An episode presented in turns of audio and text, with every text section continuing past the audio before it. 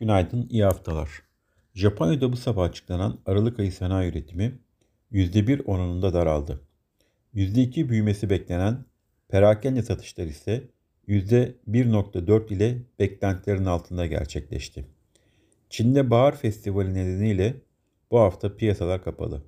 Hong Kong piyasası e, ise erken kapanış yapacak olup Japonya ile beraber şu an için Hong Kong'da Hang Seng endeksi pozitif bir seyir izliyor.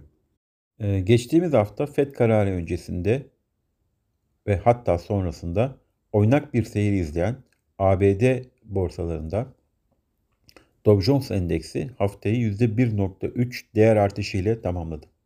Bu sabah ABD'de de vadeli endekslerde hafif alıcılı bir seyir görülmekte.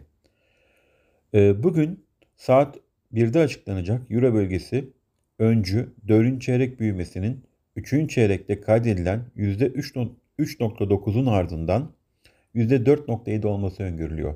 Saat 4'te açıklanacak ve Aralık'ta %5.3 ile 29 yılın en yüksek seviyesine çıkan Almanya tüfe enflasyonunun Ocak'ta %4.3'e gerilemesi bekleniyor. Yurt içinde bugün saat 10'da dış ticaret verisi açıklanacak. Ee, Ticaret Bakanlığı'nın açıkladığı öncü ticaret verilerine göre Aralık ayında dış ticaret dengesi geçen senenin aynı ayına göre %24.9 artışla 22.3 milyar dolar, ithalat ise %29.15 artışla 28.9 milyar dolar oldu.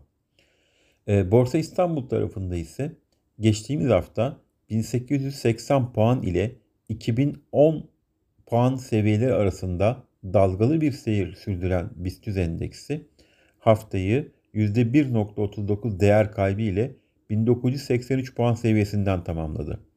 Ee, bir önceki hafta görülen en yüksek 2102 puan seviyesinin %5.6 altında endeks için bir kapanış değeri oluştuğunu görüyoruz.